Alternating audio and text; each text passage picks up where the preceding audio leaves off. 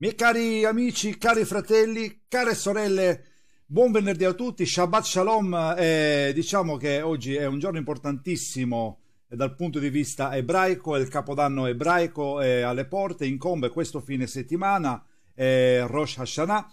Eh, però appunto di ebraismo e di cristianesimo ne parleremo meglio in un'altra forma assieme a Francesco Maggio e Antonio De Biasio che prenderanno le redini della trasmissione. Io sono qua solo per salutarvi e parleranno di un articolo che è uscito nel giornale il primo settembre eh, di un signore che si chiama Baradai dove ha dato degli eretici ai cristiani e agli eh, ebrei. Bene, io non trattengo altro tempo, vi passo subito i cari Francesco Maggio e Antonio De Biasio. Shalom a tutti, noi ci vediamo a fine trasmissione. A voi ragazzi. Buonasera, un calorosissimo saluto vi giunge da Antonio De Biasio e da Francesco. Eh, lo faccio con vero ardore, con, molta, eh, con molto calore e mh, mm, con la gioia nel cuore.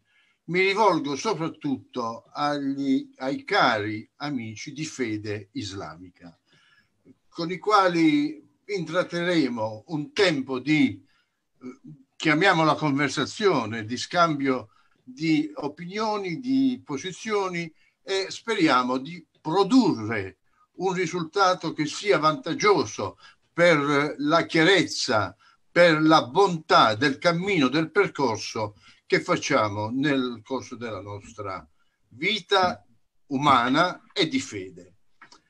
Perché Anzi, passo innanzitutto a presentare, e mi permetto solo una volta di farlo, Francesco, il dottor Francesco Maggio. Lo faccio solo una volta, poi sarai Francesco per me.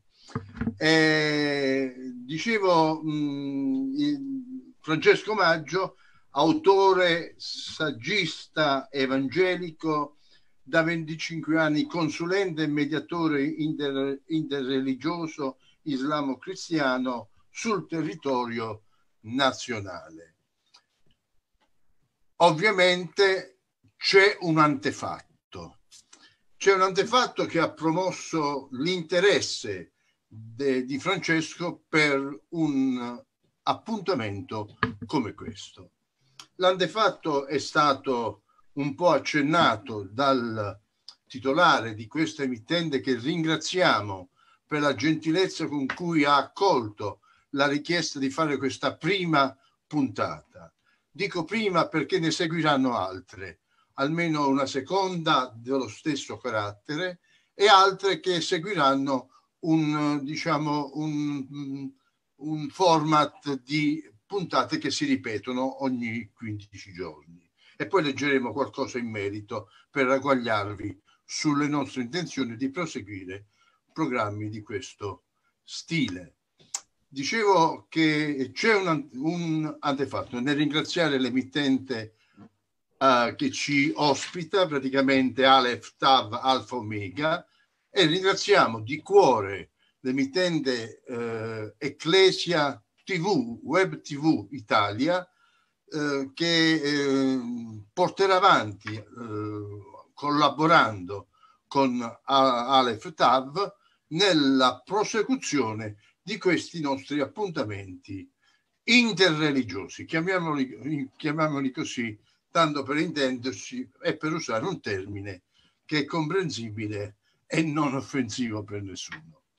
Dicevo che questo incontro, che ha un carattere amichevole, ma nella amicizia della, della trasmissione di concetti e di verità importanti eh, necessita ovviamente di um, una dose di proprio di eh, disponibilità ad ascoltare e una dose di onestà a valutare quello che si ascolta mettendolo ai raggi X della parola di Dio e, e valutarne poi le, le, le finalità. L'antefatto è dato da un articolo, da un post che è stato pubblicato su Facebook dal segretario dell'associazione che si chiama praticamente UCOI, che sta per Unione Comunità eh, Islamiche Italiane. E parliamo del segretario generale dell'UCOI, Yassin Baradai. Cosa ha fatto questo signore nella sua libertà di espressione eh, di fede, nel, nel dire le sue opinioni, chiamiamole opinioni? Ebbene, in un post pubblicato il 29 di agosto, Baradai definisce il cristianesimo e l'ebraismo una eresia, un'eresia. Diciamo che si ripete nel tempo questa denuncia, questa accusa, per cui non siamo nuovi a sentirci definire eretici. È un'eresia forse di più, con un termine ancora più dispregiativo, uno storpiamento del messaggio originario dei profeti. Nel credo dell'Islam, infatti, questi due credi sono definiti eresia. Poi torneremo su questi concetti. Eh, se fosse altrimenti, cioè se, se non fosse vero quello che sto dicendo e parlo in prima persona, identificandomi in Baradai, eh, se fosse altrimenti saremmo legittimati come musulmani a seguire o l'ebraismo o il cristianesimo. Ma siccome l'Islam è venuto per correggere gli storpiamenti di queste due religioni, allora il Corano ha ragione che sono due eresie. E diciamo le punte di diamante di queste due eresie, che sono la Torah e i Vangeli, che delle cose inutili, degli orpelli che sono stati messi lì, ma che non hanno valenza e non danno sostegno alla rivelazione dell'Iddio della Bibbia. Ebbene, eh, vorrei anche dire che mh, in prima istanza questa esternazione piuttosto forte del segretario Yassin Baradai ha, fatto, ha suscitato eh, sde- un atteggiamento di sdegno e di riprovazione da parte del mm, moderato islamico Abdullah Redo, mm, la pronuncia mi è un po' difficile. Redouan. Redouan. Redouan. Francesco, come si fa? Redouan, che è il segretario della grande moschea di Roma, che ha affidato ad un comunicato il suo parere. Parliamo di un islamico nei confronti di Baradai islamico, il quale dice mi ha creato in un certo senso sconcerto e sdegno quello che ho ascoltato. Il centro islamico culturale d'Italia, unico ente islamico riconosciuto ufficialmente, praticamente si dissocia da queste mh, mm, non legittime esternazioni, questi giudizi lesivi sulla immagine, sui contenuti teologico-religiosi di queste due importantissime religioni. Quindi eh, possiamo dire che Lucoi, ma è un giudizio che non voglio esprimere io, mm, sarà Francesco poi ad esprimersi, Lucoi è organizzatore eh, un'organizzazione che dimostra la sua inadeguatezza a rappresentare un moderato Islam in Italia, per cui eh, for, eh, pretende di rappresentare i musulmani all'interno di questo paese che eh, è, è, sempre ben accogliente, dimostra tutta la sua cordialità nel eh, offrire quanto di bello ha a coloro che eh, vi abitano. Ebbene, io mh, mm, vorrei subito partire con una domanda a Francesco. Poi parleremo del programma che seguirà dopo e mh, mm, di quello che Francesco ci potrà garantire come fonte di informazione e di formazione anche sul rapporto che vi è oggi fra l'Islam e il, e i cristiani, diciamo il cristianesimo in senso molto lato. Vorrei porre una prima domanda a Francesco. Vista la militante esperienza nel valutare la realtà islamica in Italia, noi gradiamo proprio conoscere il tuo pensiero circa il reale scopo che il segretario Baradai ha perseguito nel pronunciare quei giudizi offensivi e lesivi verso l'ebraismo e il cristianesimo. A te la parola. Va bene, buonasera a tutti e grazie. Il segretario generale può dire quello che vuole. E Lucoi è un'organizzazione che riunisce da pochi anni alcune piccole comunità islamiche in Italia. Riflettendo, non posso risponderti qual è lo scopo delle sue reali risposte, affermazioni irriverenti contro di noi cristiani che ci definiamo, sì, che ci definiamo cristiani. Deciso, partendo dall'articolo 19 della Costituzione, tutti hanno diritto di professare la propria fede, ma questo non implica la libertà di offendere, di lanciare offese, sminuire eh, la religione degli altri, in questo caso il cristianesimo. E nel giornale abbiamo letto che l'affermazione di Yassin Baradai è anticostituzionale.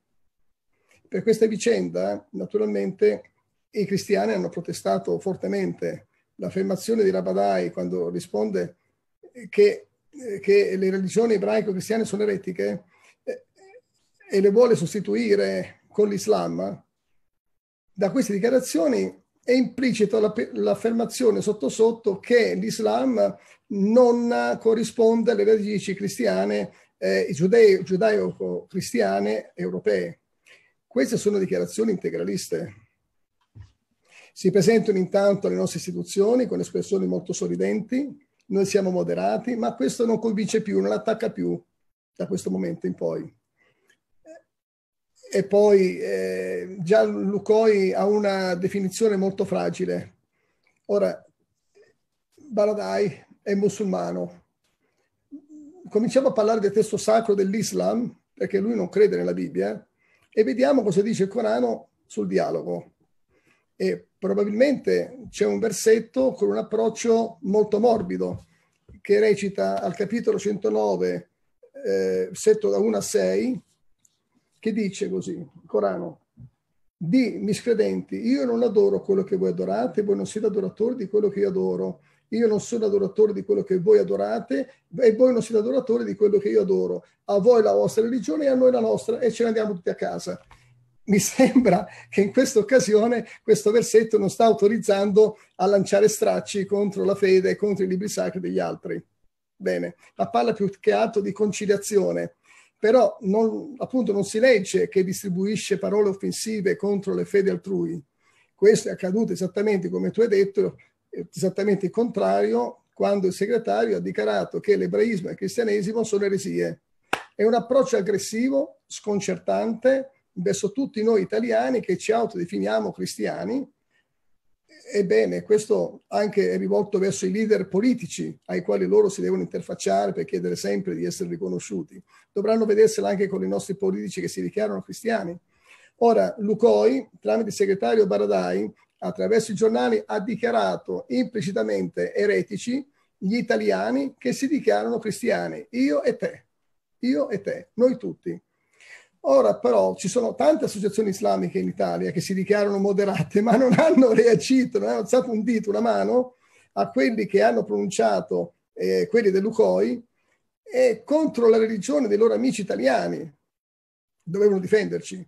Hanno perso un'opportunità per dimostrare coerenza con i loro proclami di essere moderati. Questa è una dimostrazione a tale proposito che è stato l'intervento tuonante del segretario generale della Grande Moschea di Roma, Abdallah Radouan, che a nome della sua, della sua comunità si è distanziato sui giornali con dure parole indirizzate al suo omologo dell'UCOI. E come si, si deduce dalle riprensioni del segretario della Moschea di Roma, Baradai avrebbe scavalcato gerarchicamente quei professori è il Consiglio islamico che regola i rapporti con l'Italia. Baradai ha dato l'impressione di parlare come un intransigente estremista islamico E anche Lucoi a questo punto dovrebbe venire a chiarire la sua posizione di Yassin Baradai e non lo fa. Questo è infatti è una, l'ha fatto in un modo spiccio quello di liquidare l'ebraismo e il cristianesimo, dato il suo incarico sua, dalla sua responsabilità. Quindi, tornando quindi alla tua domanda, per quale scopo abbia fatto questa uscita, direi che il segretario De Lucoi ha voluto sondare eh, il terreno tastando la reazione dei media italiani. È una mia supposizione, prendelo con le pinze eh, e come tale rimarrà. Ma quello che si vince, a mio avviso, ha danneggiato l'immagine De Lucoi di rappresentare un Islam moderato di tutte le altre associazioni che si dichiarano moderate che non hanno alzato un dito. Ha trascinato tutti in, in una forte diffida, diffidenza. Ci, ci risulta, Francesco, che in realtà il Corano non assecondi affatto chi emette parole offensive e giudizi lesivi verso gli ebrei e i cristiani. Ora, Francesco, non ti sembra che si evidenzi un uso improprio e scorretto del Corano quasi da non conoscitore dello stesso? Beh, questo è grave se è fatto da, una, da quella posizione. E naturalmente lui dovrebbe stare attento. Ha parlato come intransigente, però c'è un versetto nel Corano che recita così. Non dialogate se non nella maniera migliore con la gente della scrittura, eh, che siamo noi, eccetto quelli che di loro sono ingiusti. E, aspetta, no, che sono ingiusti, dite loro Crediamo in quello che è stato fatto scendere su di noi e in quello che è stato fatto scendere su di voi. Il nostro Dio e il vostro Dio sono lo stesso Dio. Questo lo troviamo scritto nel Corano. È possibile che Baradai non legga mai il Corano? Dice di dialogare nel modo migliore con quelli della religione giudaico-cristiana. E come ripeto, dice, dite soltanto in cosa voi credete e in cosa credono loro non c'è nessun conflitto. Questo è il mio piccolo commentario umano. Ora, noi crediamo, esprime l'idea di bontà questo versetto del Corano e di bellezza, di azioni giuste verso i giudei e verso i cristiani. Ma questo sembra teoricamente l'ordine del moderatismo, ma non rispetta nemmeno lui il Corano, sicuramente in questo senso qui, e così l'ex segretario Hamza Roberto Piccardo, e ha una tanta esperienza nell'UCOI, a questo riguardo ha commentato nel Corano che Allah raccomanda ai musulmani gentilezza e disponibilità nei confronti degli altri fedeli delle religioni monoteiste. È il commentario. Quindi non aderisce né al versetto del Corano né al commentario. Ma dove siamo? Eh, quella posizione dovrebbe essere ubbidiente, ma sembra che invece questo versetto non sortisce ubbidienza. Contrariamente al teorico approccio conciliante che è messo nero su bianco nel commentario del Corano, ripeto, scritto da Hamza Roberto Piccardo, il segretario dell'UCOI si è distanziato leggendo le sue dichiarazioni vetrioliche sui giornali. Eh, possiede forse una sua visione sovranista? sovranista quando dichiara così cristianesimo ed ebraismo sono un'eresia, uno storpiamento del messaggio originario dei profeti che siamo venuti a correggere.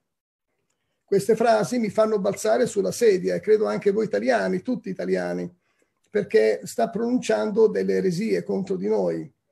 È questo l'Islam moderato?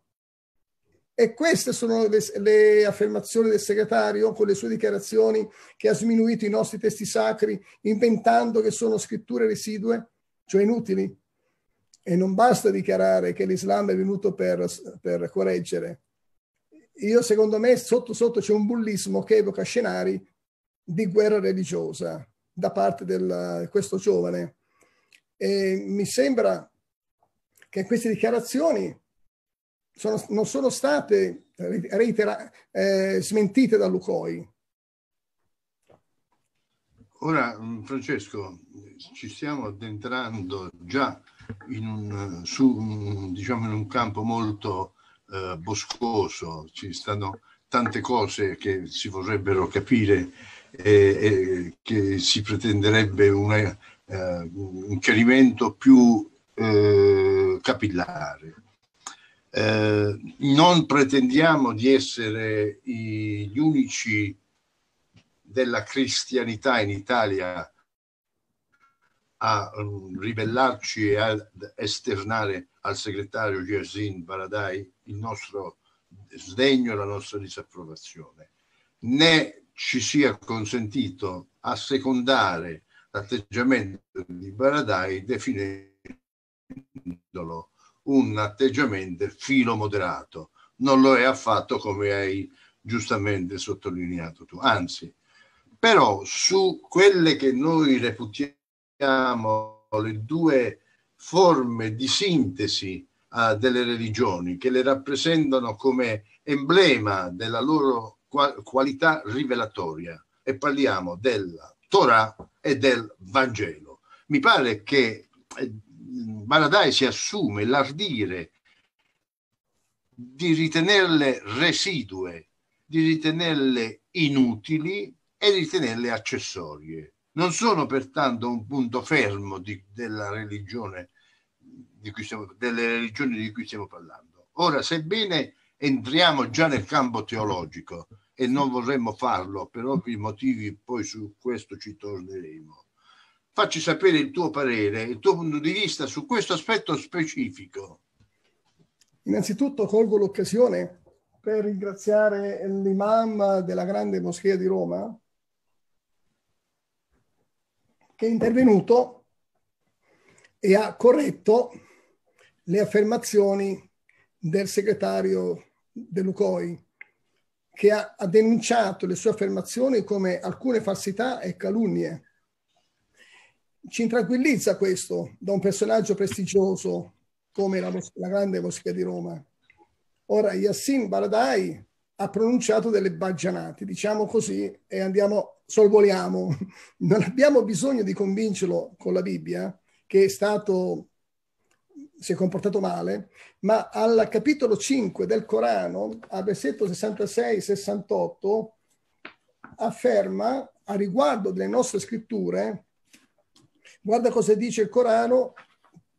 Dice, se avessero i cristiani giudei obbedito alla Torah e al Vangelo e a quello che scese su di loro, per rivelazione vuol dire, da parte del loro Signore, avrebbero certamente goduto di quello che c'è sopra di loro, di quello che c'è sotto di loro. Punto. E poi al versetto 68 c'è un altro versetto che corrobora, gente della scrittura, siamo noi, non avete basi sicure finché non obbedirete alla Torah e al Vangelo in quello che è stato fatto scendere per rivelazione da parte del vostro Signore.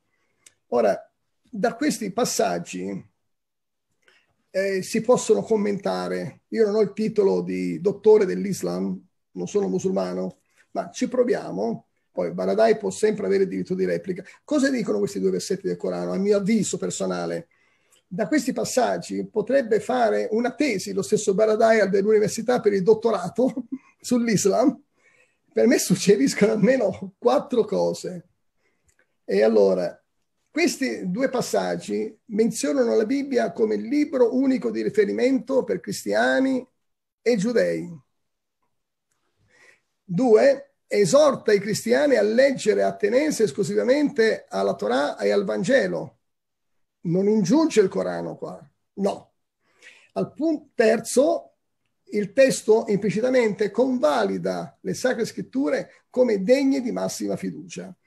Da quanto si è letto nel Corano, anche i musulmani tutti sono indotti, autorizzati tranquillamente da questo testo ad esaminare le nostre scritture e anche questo testo eh, non dice nulla o non vieta ai musulmani di accostarsi alla Bibbia per esplorarla, per iniziare a leggerla, ma fa trasparire la libertà di scelta ai fedeli musulmani di poterla leggere.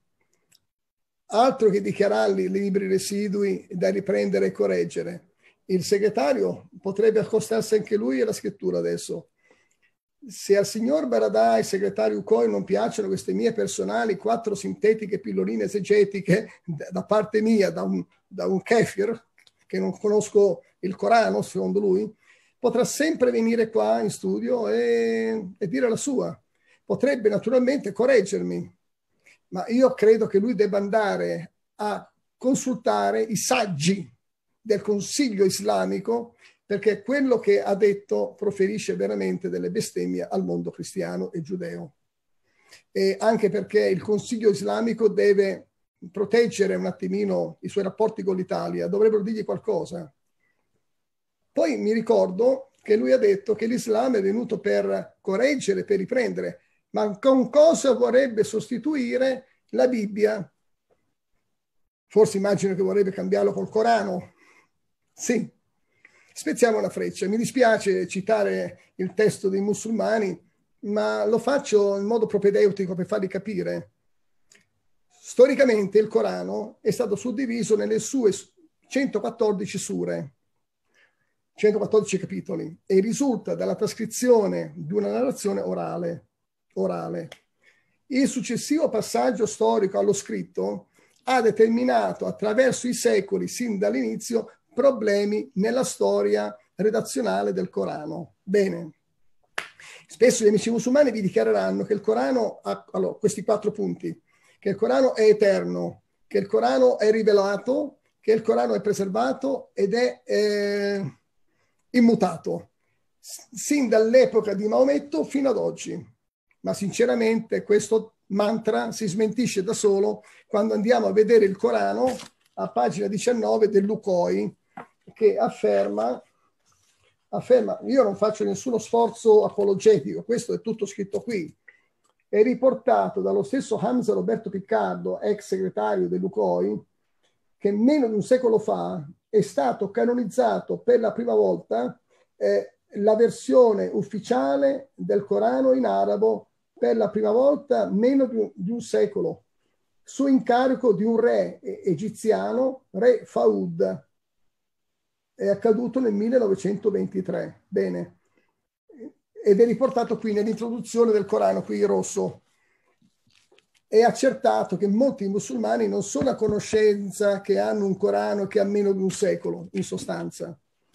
Dal 1923 è stato finalmente riconosciuto a livello mondiale per normare la comunità islamica perché c'erano diversi eh, testi che si contrastavano tra di loro del Corano chiuso. Con questi risultati e con queste informazioni qua del Corano messi nero su bianco, ora vorrei dirlo, piuttosto che accusare le nostre sacre scritture come eretiche, eh, perché il segretario non si preoccupa che sia proprio il Corano ad essere una scrittura residua dopo 14 secoli, dopo 14 secoli, e di fare lui stesso, di parlarne con un consiglio dei saggi musulmani, di fare una ricerca critica testuale e, e il segretario speriamo che non applica un doppio standard, due pesi e due misure, perché si comporterebbe in modo contraddittorio nelle circostanze analoghe. Io spero che sia intelligente, lo è.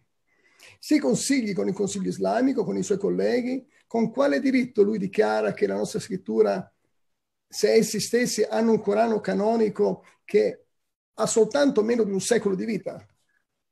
Il segretario dell'UCOI dovrebbe sapere oggi che sono inesistenti anche i manoscritti dopo la morte di Maometto, sono scomparsi, non ci sono più, lo dovrebbe sapere anche lui.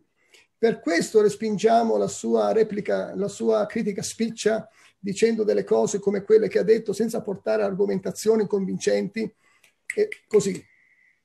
Invece poi c'è un altro Corano di Guzzetti, l'edizione Guzzetti che ce l'ho qui dietro, che riporta la stessa postilla, che il Corano che stanno leggendo è la traduzione della versione ufficiale canonizzata nel 1923. Abbiamo due Corani che dicono la stessa cosa e ci sono più di due Corani che nell'introduzione dicono la stessa cosa. Quindi cessi gentilmente di criticare la Bibbia perché la prossima volta gli farei due domande solo. Mi avvicino. Signor Yassin, le passate generazioni di musulmani nel mondo, durate, durante 14 secoli, prima del 1923, quale Corano hanno letto e in quale hanno creduto essere quello giusto. Quindi, per piacere, non venite qua con questa affermazione. E perché devono giungere al 1923 per uniformare la comunità musulmana nel mondo con una versione canonica ufficiale per la prima volta? Ora, non abbiamo tanto tempo, mollerei qua il discorso del Corano. Grazie. Allora, se, il se il segretario accetta il diritto di replica, siamo qui. Da un lato lui con il Corano e noi da un lato con il, le prove archeologiche della Bibbia, con tutti i documenti e i manoscritti a prova della robustezza della, della, della Bibbia e non sono scritture residue, quelle della Bibbia, ma è un libro storicamente credibile, è credibile anche agli studiosi non cristiani, agli scettici, e inoltre il materiale didattico sono accessibili oggi in certi preziosi musei, prestigiosi musei anche in Italia, e da poco tempo in Italia sul web, nei siti di questi musei, ci sono le dimostrazioni didattiche per fare questi approfondimenti. Se vuole, il segretario può fare queste ricerche su internet in, così può argomentare la prossima volta. Invece eh. frasi come quelle, chiudere la porta, forse con la paura di non poter argomentare quello che dice, quelle baggianate.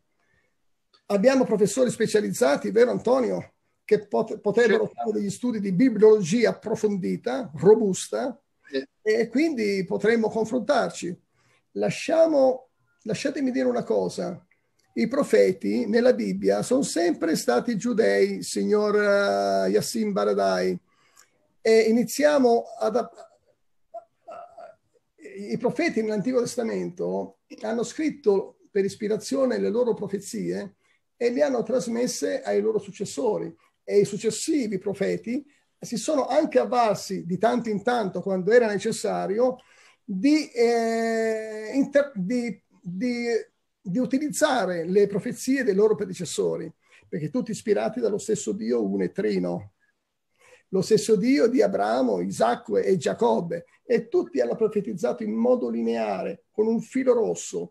Tutti i profeti dell'Antico Testamento, profetizzando, hanno salutato da lontano, una caratteristica speciale, che hanno sempre salutato da lontano, dicevo, profetizzandola, la venuta sulla terra del Dio incarnato, il figlio di Dio, Gesù Cristo. Occorre una sede opportuna per ampliare questa cosa, la cosa si fa anche interessante. Quindi se il segretario vuole venire ad argomentare quello che ha affermato tramite i giornali, eh, noi siamo qui, come dicono in una trasmissione, noi siamo, noi siamo qui. Quindi non ci sono soltanto le sue proteste contro la Bibbia, ma ci sono altre assurdità che ha fatto. Ha detto che i profeti della Bibbia non erano ebrei, ma musulmani questo dato è anacronistico rispetto a Maometto. Non voglio discutere questa cosa. Maometto non è forse nato sei secoli dopo Cristo? E tutti i profeti, e migliaia di, di anni dopo i profeti dell'Antico Testamento? Quante migliaia di anni dopo? E infatti affermare che i profeti biblici sarebbero stati musulmani è il classico tentativo islamico da sempre di tentare di sostituire la storia con la, con la narrativa mitologica islamica, narrativa mitologica islamica, sottolineo. E quindi eh, loro dicono che Abramo non era né musulmano, non era né era cristiano né giudeo, ma era musulmano.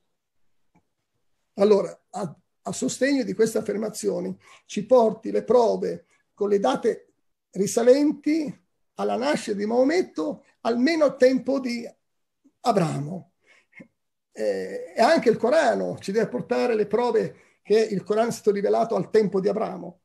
Se sono capaci di dimostrare questo, hanno un senso quelle parole che hanno detto. Ora, grazie, grazie Francesco.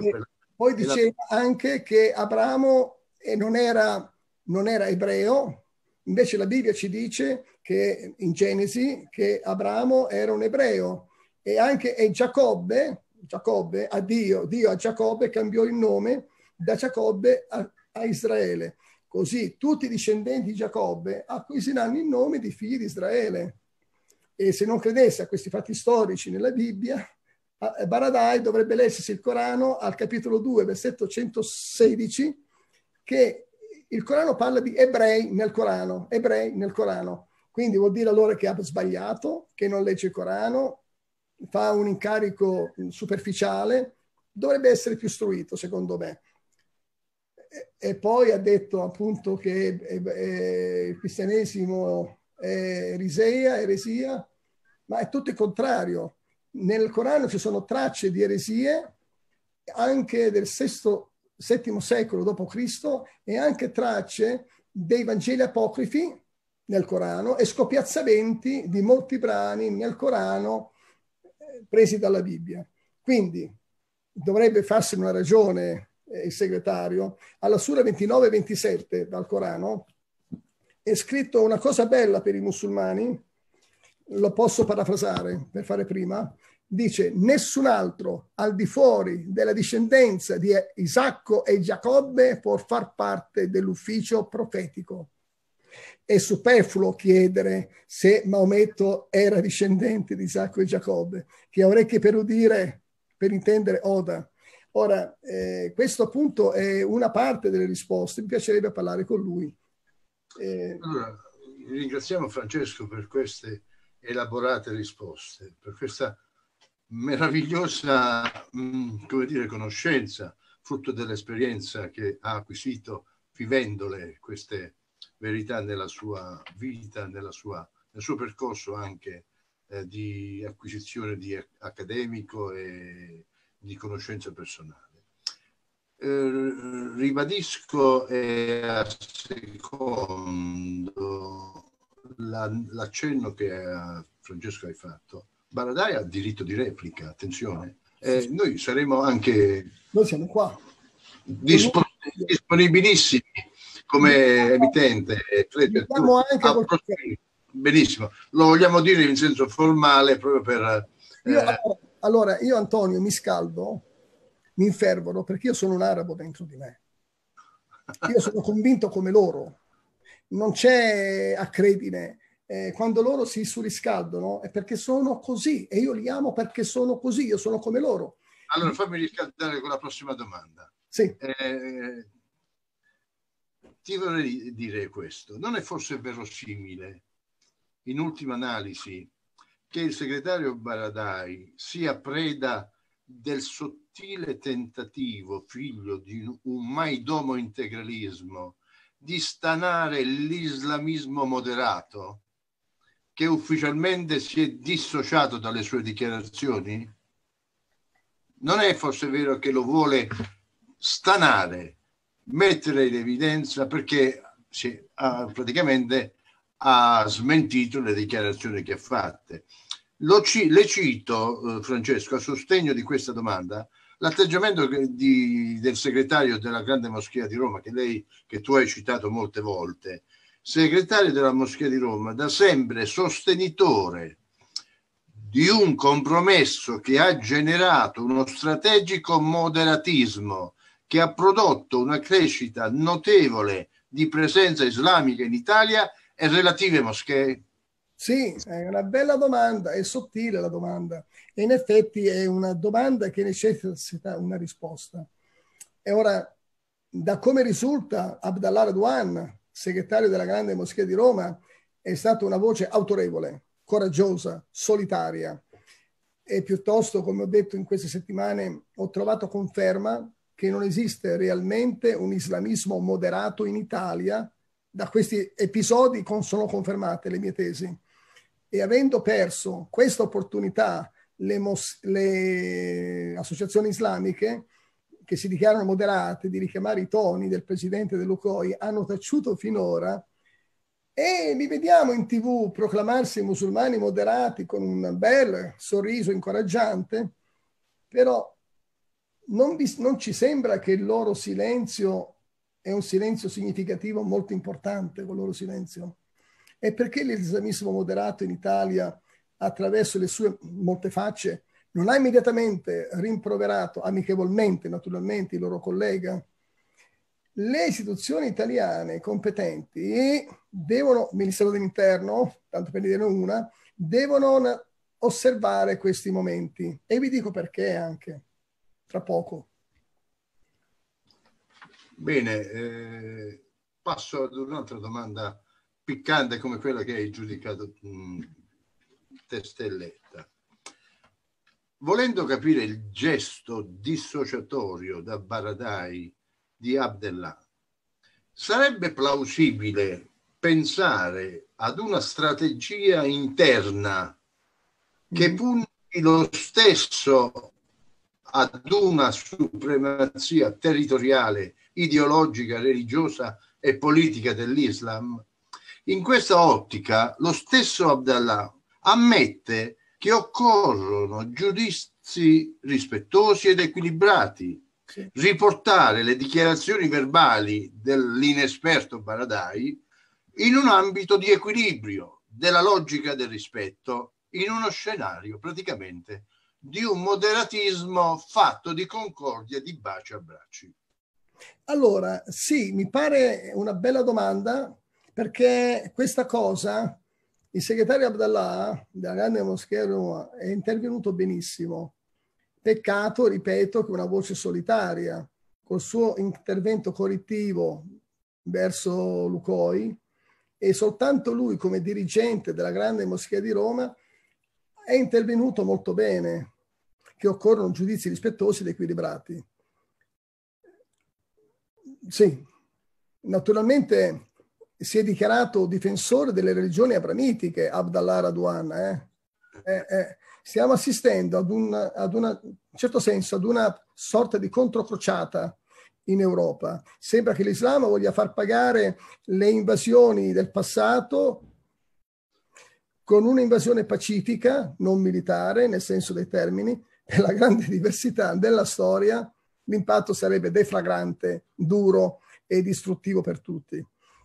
E la controcrociata che c'è in Italia e in Europa, in, le istituzioni devono subito gestire questa situazione prima che diventiamo tutti vittime di questa invasione silenziosa.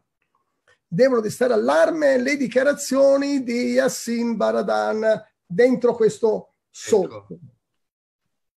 Credo che comunque l'amico eh, Abdallah Radwan ha rispettato il solco della Sura eh, 106, 109 che dice praticamente dobbiamo avere toni di correttezza, voi avete la vostra religione, noi abbiamo la nostra religione, voi a casa vostra, noi a casa nostra. In questo lo trovo più coerente Abdallah Radwan, però non si può dire.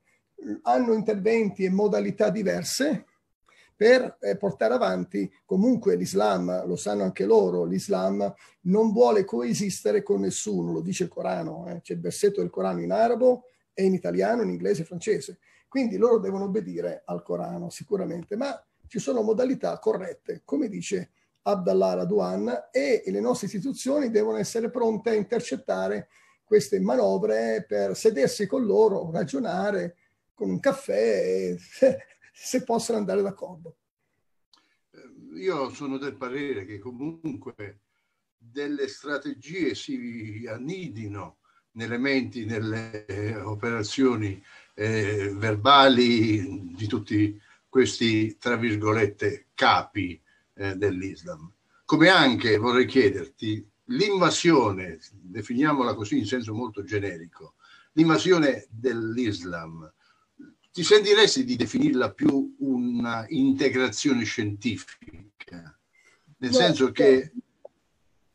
Io so che magari suscito, I'm gonna say in this way, they say in English.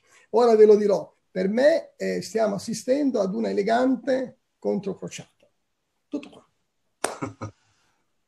Anche se non è comparabile. Nei termini pacifici, nei termini pacifici non ci sono atti di terrorismo in Italia, non ci sono, grazie o signore, non ci sono atti di terrorismo, sicuramente eh, bisogna stare accorti perché le affermazioni di un Baradai in questo momento storico eh, sono importanti e significative. Non, è tutto calcolato a tavolino, non è una cosa estemporanea non è una cosa estemporanea. Allora ascolta Francesco, ci avviciniamo un attimino ad un, ad un clou, ad un nodo cruciale che chiamiamo teologia. Però prima di arrivarci ho bisogno di farti un'altra domanda. Sì. eh, senza una base oggettiva documentabile, ogni accusa è opinabile, cioè non ha possibilità di essere avallata. Mm. E cade nel vuoto praticamente. Su quali basi poggiano le accuse di eresia? Quali eh, basi? Eh, Mancando una base oggettiva, risulta chiaro il tentativo di destabilizzare la normalità che si vive fra la gente, fatta di integrazione e cordialità. Mm, sì. Un parere piuttosto ardito. Nel suo documento il, il, il segretario Baradai auspica un'azione correttiva nei confronti dell'ebraismo e del cristianesimo, in quanto le considera eresie, abbiamo detto. Questo atteggiamento favorirebbe l'idea che Baradai ha voluto gettare benzina sul fuoco, sul fuoco per inaugurare un tempo di scardinamento dalle fondamenta teologiche delle due religioni. Sei d'accordo? Sono d'accordo, ma sì, mancano le basi oggettive. Se le basi oggettive eh, si possono discutere, noi siamo aperti a questo, le affermazioni estremiste devono essere argomentate. Eh, non si può fare una lanciare dei sassi, poi mettere le mani in tasca e chiudere l'opportunità alle persone colpite o ferite dalle affermazioni eh, il diritto di replica. È una società civile. È sacrosanto, è sacrosanto. È una società civile. Qua siamo in una società civile e allora io noto anche che il segretario del, dell'UCOI è un giovane italiano di seconda generazione. Non è venuto ora ora da qualche valle sperduta nel deserto ed è arrivato qui e non conosce un codice di comportamento civili, civile. Il fatto che lui sia qui ed è come noi è che meno male, è una bella persona dal punto di vista esteriore, un bel giovane, ma ha imparato e ha studiato nelle nostre scuole.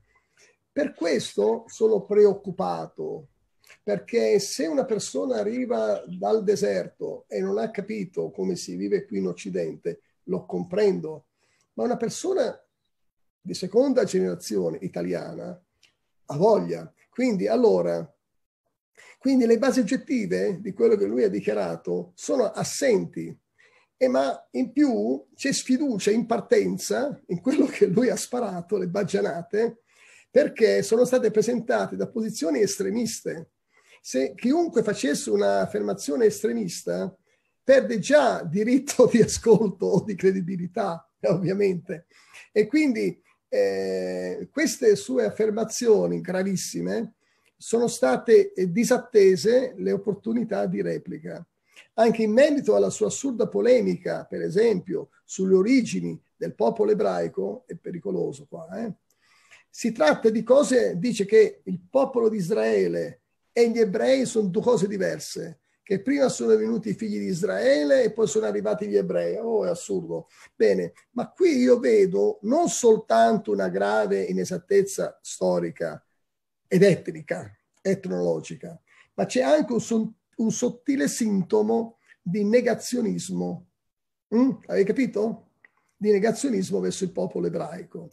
È sottile la cosa, tra quella di eh, lanciare eh, naturalmente provocazioni verbali e poi sulla teologia e poi dire, fare affermazioni come quelle sul popolo ebraico. Ora, eh, in questo momento storico poi così importante della nostra società lo trovo ardito, direi così, ardito. Chi ha orecchie per, intere, per intendere, eh, intenda. Allora, mh, mm, Francesco, io ti do tutto il tempo che vuoi su questa domanda, perché la ritengo la domanda regina, la domanda principale, la domanda fondamentale. Secondo te, quali sono i punti strategici nella teologia cristiana e islamica, mettendo a confronto questi concetti, da qui si evince proprio una differenza sostanziale fra il cristianesimo e l'islamismo. Hai quattro punti, tre punti importanti da, su cui esprimerti 50. per e beh, sì, vabbè, adesso ne bastano, se no, con 50 punti non si spicciava neanche per domani a mezzanotte. Se io avessi Ma diciamo tre punti. Se avessi i miei amici musulmani ne tirerebbero fuori 50, ma io vado a, a fare delle domande che colpiscono mh, il nocciolo della situazione, del confronto interreligioso. Farei così, io enuncio ora delle domande, una, ah, vediamo fin, finché mi vengono fuori, poi magari con uh, il, il, segretario dell'UCOI, con le modalità, le tempistiche che, ci, che concorderemo successivamente con la vostra regia, sarebbe bello, utile, utile, educativo anche per noi, eh, perché non è che noi ci, ci ergiamo come possessori di tutta, tutta, tutta la verità sull'Islam. Sull'Islam io conosco abbastanza, ma non conosco tutto no? E poi sono interessato a conoscere di più. Non so se poi lui è interessato a conoscere di più il cristianesimo. Allora, uno è principale.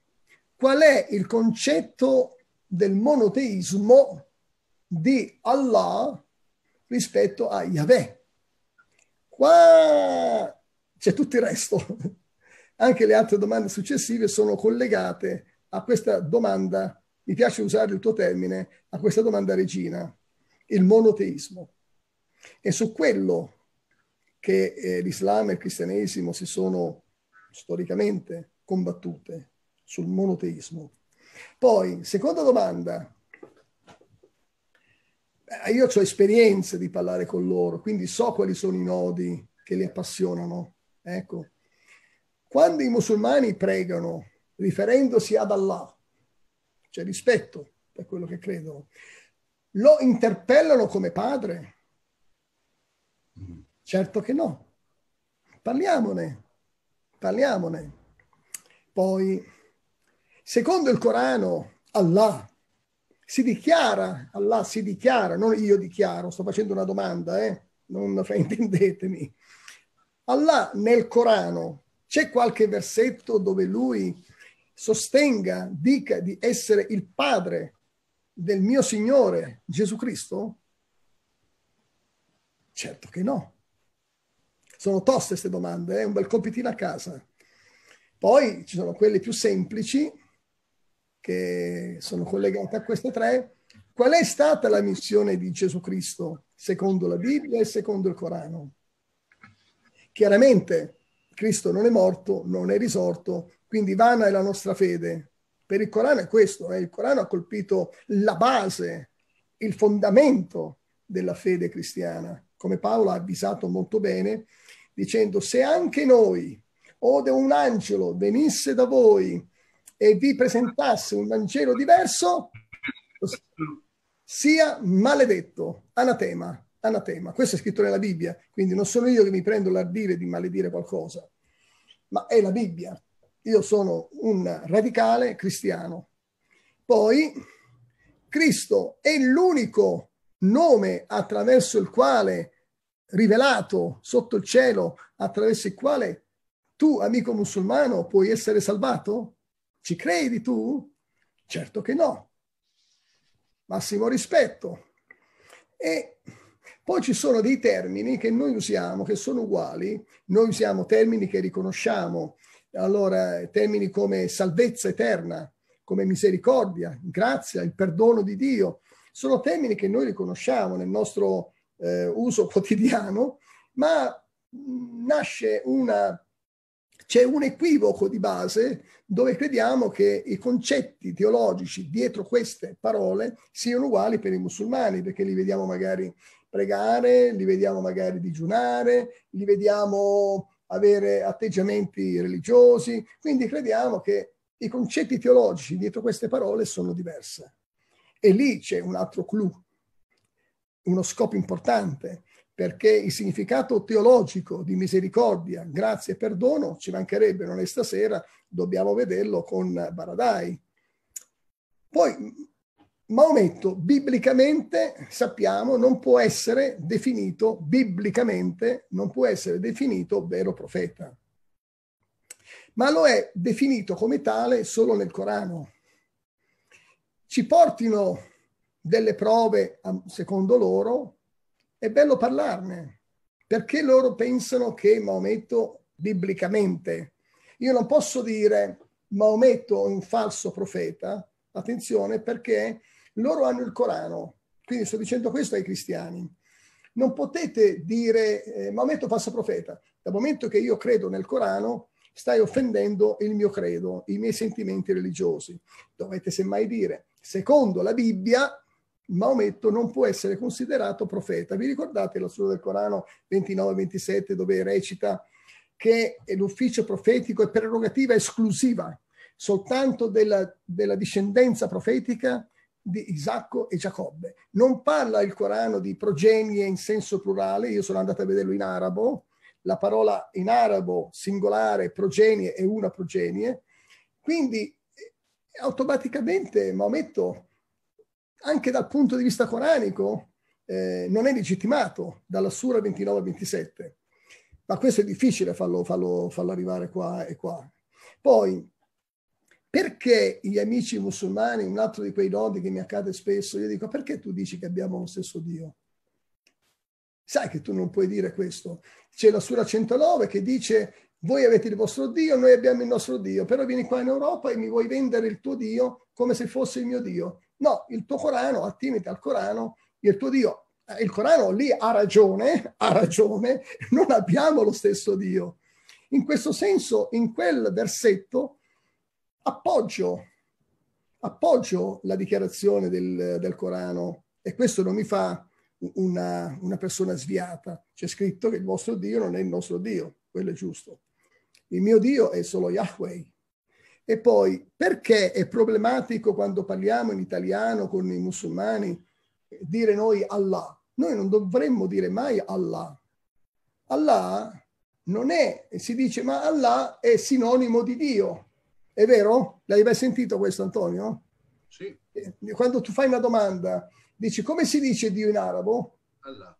Allah. No, non è vero, perché quando i musulmani recitano ogni giorno il credo, si dice shahada, eh, non c'è altro Dio che Allah, questa frase, lasciamo l'altra metà, perché non sono musulmano, non c'è altro Dio che Allah, bene, vedete che tra Dio e un nome generico Allah è un nome proprio, nome di persona, nome della divinità del Corano. Quindi le ile, le ile, illallah. Non c'è ile altro che Allah. Quindi non è vero, non è vero che Allah è sinonimo di Dio. Il, il nome proprio di Dio nella Bibbia è Yahweh.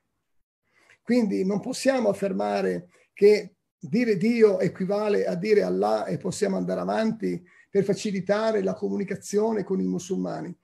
Non dovremmo eh, citare i nomi strani- dei, degli dei stranieri, ci dice la Bibbia. È vero o no?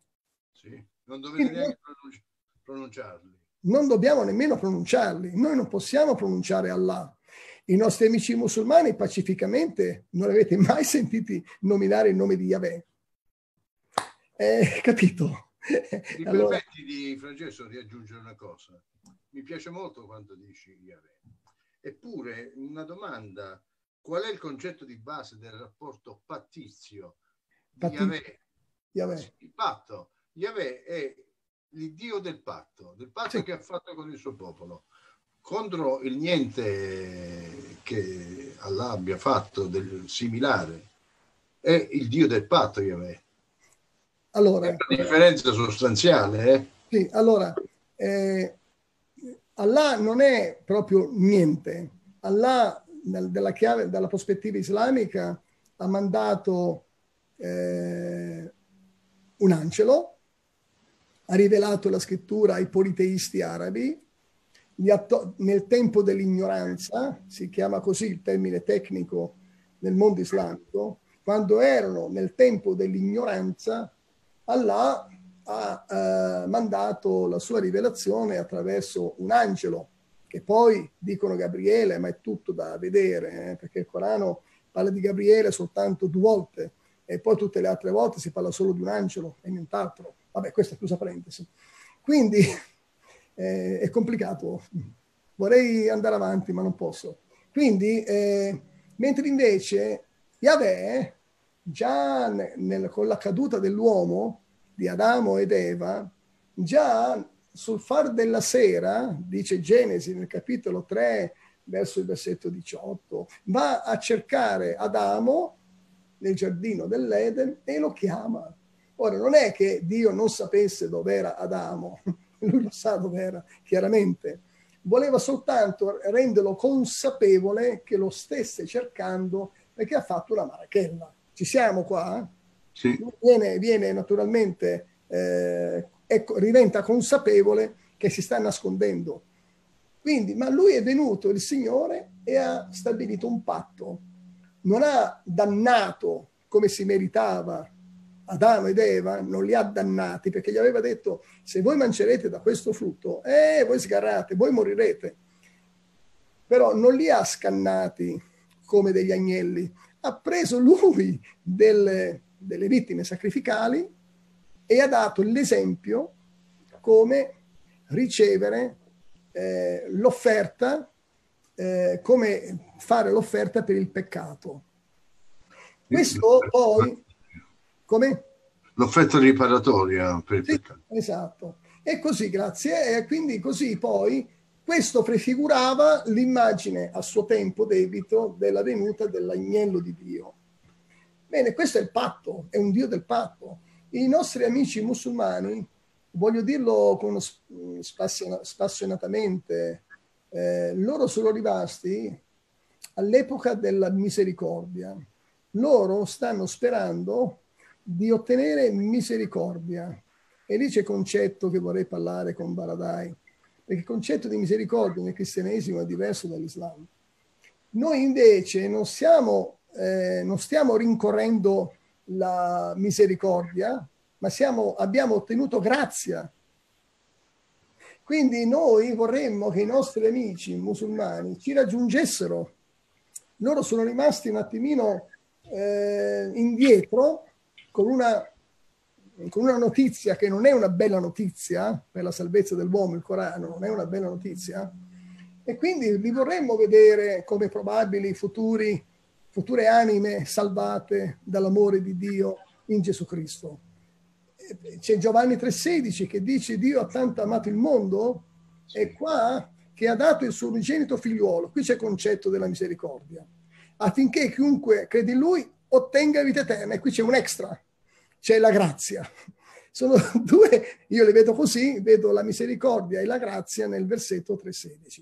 I nostri amici musulmani, quando tu gli fai vedere 3.16, dicono, oh, Allah non ha un Dio. Se si fermassero un attimino a, sempre lì a schermare ogni volta il versetto 3.16, si fermassero un attimino e ascoltassero, per loro è, è inevitabile, è, è istintivo chiudere l'ascolto, le orecchie al Giovanni 3,16. Anche la Bibbia in arabo, per esempio, io leggo un po' in arabo, mi cimento in arabo, eh, leggo, se sono un arabo musulmano diventa difficile per me accettare quel versetto perché dice Allah ha tanto amato il mondo che ha dato suo unigenito figliolo. Attenzione, Allah non ha nessun figlio, dice il Corano, se sono musulmano. E già lì c'è la pietra d'intoppo. Capito? Ho già lì. Quindi non è il versetto più favorevole per evangelizzare un musulmano.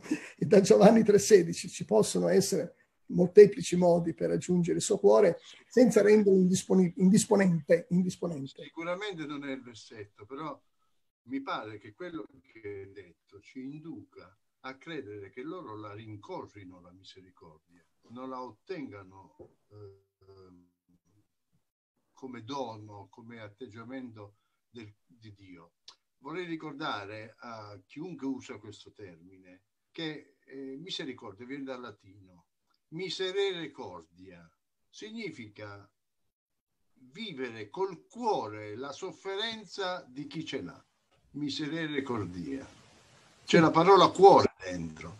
E significa, in sostanza, il Dio ha tanto amato il mondo, il Dio ha tanto sentito col suo cuore la sofferenza del mondo, che ha mandato il suo unigenito figliolo. Sì. Questo è il messaggio più bello che la storia... E l'esegesi, l'esegesi condivisibile per tutti dal punto di vista esatto. cristiano. Dal punto esatto. di vista islamico, allora, se misericordia è in sostanza che hai trasgredito la legge e per, per, cerchi la misericordia di Dio affinché tu non venga punito secondo quello che ti meriti. Ha infranto la legge, quindi loro fanno opere eh, espiatorie, opere buone per ottenere la, il favore di non essere puniti secondo il peccato che hanno commesso. E questo va spiegato ai musulmani. Eh, invece grazia è che non soltanto non vieni, lo sto dicendo ai musulmani, non a te, non ai fratelli, che non soltanto non vieni punito come ti meriti, perché hai infranto la legge, ma in più godi di un dono ineffabile, impensabile, che non puoi mai capire, perché Dio è così. E quindi ricevi anche un dono extra, ricevi la vita eterna. Questi concetti ai nostri amici musulmani eh, devono essere spiegati perché hanno un concetto non evangelico, hanno un concetto islamico. Ecco perché io dico loro sono indietro, hanno bisogno di un update, un update del termine misericordia, del termine grazia. Sì. Ecco, allora, io... vediamo al dunque, Francesco. Sì. Noi siamo disponibili per un incontro di verifica. Sono qua una tavola rotonda, una tavola quadrata, esagonale, come la vogliamo, disponibili a invitare Baradai a allora, a parlare di questi lancio, aspetti teologici. Lancio un invito al segretario. Io 20 giorni fa gli ho scritto privatamente chiedendo di confrontarci pacificamente, è inutile dirlo, però non apre la posta evidentemente. Quindi io gli ho scritto se ora lui sta ascoltando e spero che gli arrivi questo video, vada nella casella della posta su Messenger, troverà la mia comunicazione dove gli chiedevo di sederci insieme e là mi può rispondere, Hello Francesco, può parlare qualsiasi lingua, anche in arabo, però ci vada piano, eh? Io sono qua. Mi risponde attraverso Messenger. Io ho già la, lì nella sua casella di posta una, un mio messaggio. Indicativamente la possiamo fare fra 15 giorni. Se lui vuole, sì. Se ok. Vuole. Se... Allora aspettiamo, aspettiamo, la sua risposta. Aspettiamo la sua risposta. Però io, io adesso aggiungo qualcosa di tuo, al di là della risposta di Baradai. Francesco Maggio si è offerto di avere sezioni di formazione online di un'ora presso la struttura web TV Ecclesia TV il giorno 1 e il giorno 15 di ogni mese. Grazie. Ovviamente se cadono di domenica sono anticipate al sabato. Onorato. Le eh, sessioni sono state ideate per aiutarci a comprendere meglio la recente marea di nuove informazioni che valutano i fondamenti dell'Islam. Si tratta di un'opportunità straordinaria per imparare da uno dei più importanti studiosi praticanti in questo campo e stimolare le chiese di imparare a testimoniare ai musulmani, agli islamici. Sentitevi liberi allora di estendere il link ad altri credenti di cogliere questo, perché affinché colgano questa occasione di conoscere traendo il massimo beneficio da un'opportunità come questa. Sì. Ok? Sì. Ribadisci questa tua disponibilità. Sono a vostra disposizione e non è semplice essere a disposizione perché abbiamo tutti tantissime cose. E sono anche io affollato di impegni. Ma questa è una novità però in Italia. Eh? Esatto, è una novità. Una novità. Approfittate. Sei l'uomo delle novità. Sì, eh, io ho tanto da dare, ho tanto da dare, quindi per, accomodatevi qui sulla rete e io vi istruirò, vi consiglierò, vi suggerirò i modi come evitare di eh, avere conflitti pur parlando con franchezza del Vangelo. Vedi, quello, che voglio, quello che io voglio evitare è che voi cadiate in imbarazzo con esatto. i vostri interlocutori musulmani. Io ho poche domande che fanno leva, tac, tac, tac, tac, un professionista si può dire, e con quelle domande devono porre delle risposte. Ad esempio, quello lì che abbiamo detto della Sura 5, versetto 66-68, dove il Corano eh, plaude, plaude, accetta, incoraggia, stimola, esorta eh, i cristiani in Giudea a leggere soltanto la Torah, il Nuovo Testamento, e non in giusto il Corano. Quella è una, è una, cosa, una chicca, piccola chicca. Poi ci sono altre piccole chicche allora, le scoprirete man mano. Allora, diciamo due cose. La prima è che il giorno 1 ottobre avremo questo secondo incontro, al quale speriamo, per una questione di confronto, di obiettività, di oggettività nella, nella, nel contrapporre le proprie opinioni e quindi smentire o avallare, capire, comprendere, imparare.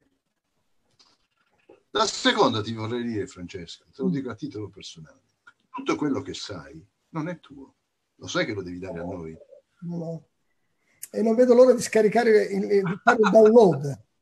Ma perché Dio te lo dà? Perché lo dia, tu lo devi dare a noi. Vorrei, vorrei, dirvi che io voglio farvi fare il download, eh? ci capiamo in termini matematici. Quindi, il trasferimento di dati. Io vi scarico i dati e voi fate l'upload, forse così ci capiamo. Bene, gentilissimi amici di fede islamica, eh, amici soliti che ci seguite, rinnoviamo il nostro grazie ad Alfa, uh, Aleph, Tav e Alfa Omega, emittenti che ci ha ospitati, e anche eh, Ecclesia TV, che, Web TV che farà anche la sua parte nell'ospitare Francesco e portare avanti questi impegni di incontri quindicinali. Ringraziamo il Signore perché ci ha permesso di utilizzare questo tempo per parlare di cose di cui non si parla quasi mai, ma di farlo con gentilezza, in amicizia, con chiarezza e con uno spirito di amore. E ve lo diciamo con tutto il cuore. Nessuna forma di, di prevenzione, di attacco, di competizione, di prevaricazione, di, di tutti quei sentimenti negativi, ma di amore, perché noi siamo stati amati da Yahweh. Noi siamo stati amati da Gesù e vogliamo rispondere allo stesso sentimento. Amen. Grazie. È stato bella, un bel viaggio. Grazie eh, per la regia, Giuliano, per la tua pazienza. Abbiamo sforato dieci minuti, eh, Grazie, ma Giuliano. passa la pena. Eh, con, naturalmente, eh, con queste interviste mi sono trovato molto bene e ben accompagnato professionalmente parlando da Antonio. No, grazie. Hai un bel talento, mettilo a disposizione, non è tuo. a ognuno il suo mestiere. Ognuno. Esatto. La sei ripresa subito la battuta. E così anche a Giuliano. Grazie di mettere a disposizione. E lì dentro con tutti i cavi non è un lavoro molto semplice, spesso. Eh? Lo so. Va bene. Eh, volevo fare una pubblicità eh, pubblicità, una parola volgare, eh, segnalatevi il mio sito su YouTube, il canale YouTube che si chiama Islamecom. Islamecom. Ci sono film interessantissimi. A fine di questo mese inizieremo eh, a trasmettere un video eh, che abbiamo prodotto in italiano, doppiato in italiano, che è costato 30.000 dollari in America poterlo produrre. Noi abbiamo avuto il piacere dai colleghi all'estero di, tra- di poterlo duplicare in italiano attraverso studi professionali. E quindi si chiama Alla ricerca dei manoscritti perduti del Corano. Vi ricordate che ho, ho menzionato questa cosa, no? Ecco, alla ricerca dei manoscritti perduti del Corano non è per voi, è da inoltrare ai vostri contatti musulmani. Dio vi benedica. Abbiamo salutato tutti, vogliamo salutare anche il segretario Yassin Baradai? Sì, possiamo berci un caffè. Se è difficile trovarsi di persona, lo possiamo bere a distanza, un caffè anche un bicchiere d'acqua, come segno di, un segno di distensione. Ecco, va bene così? Va bene. Buonasera a tutti e grazie dell'ascolto, della visione.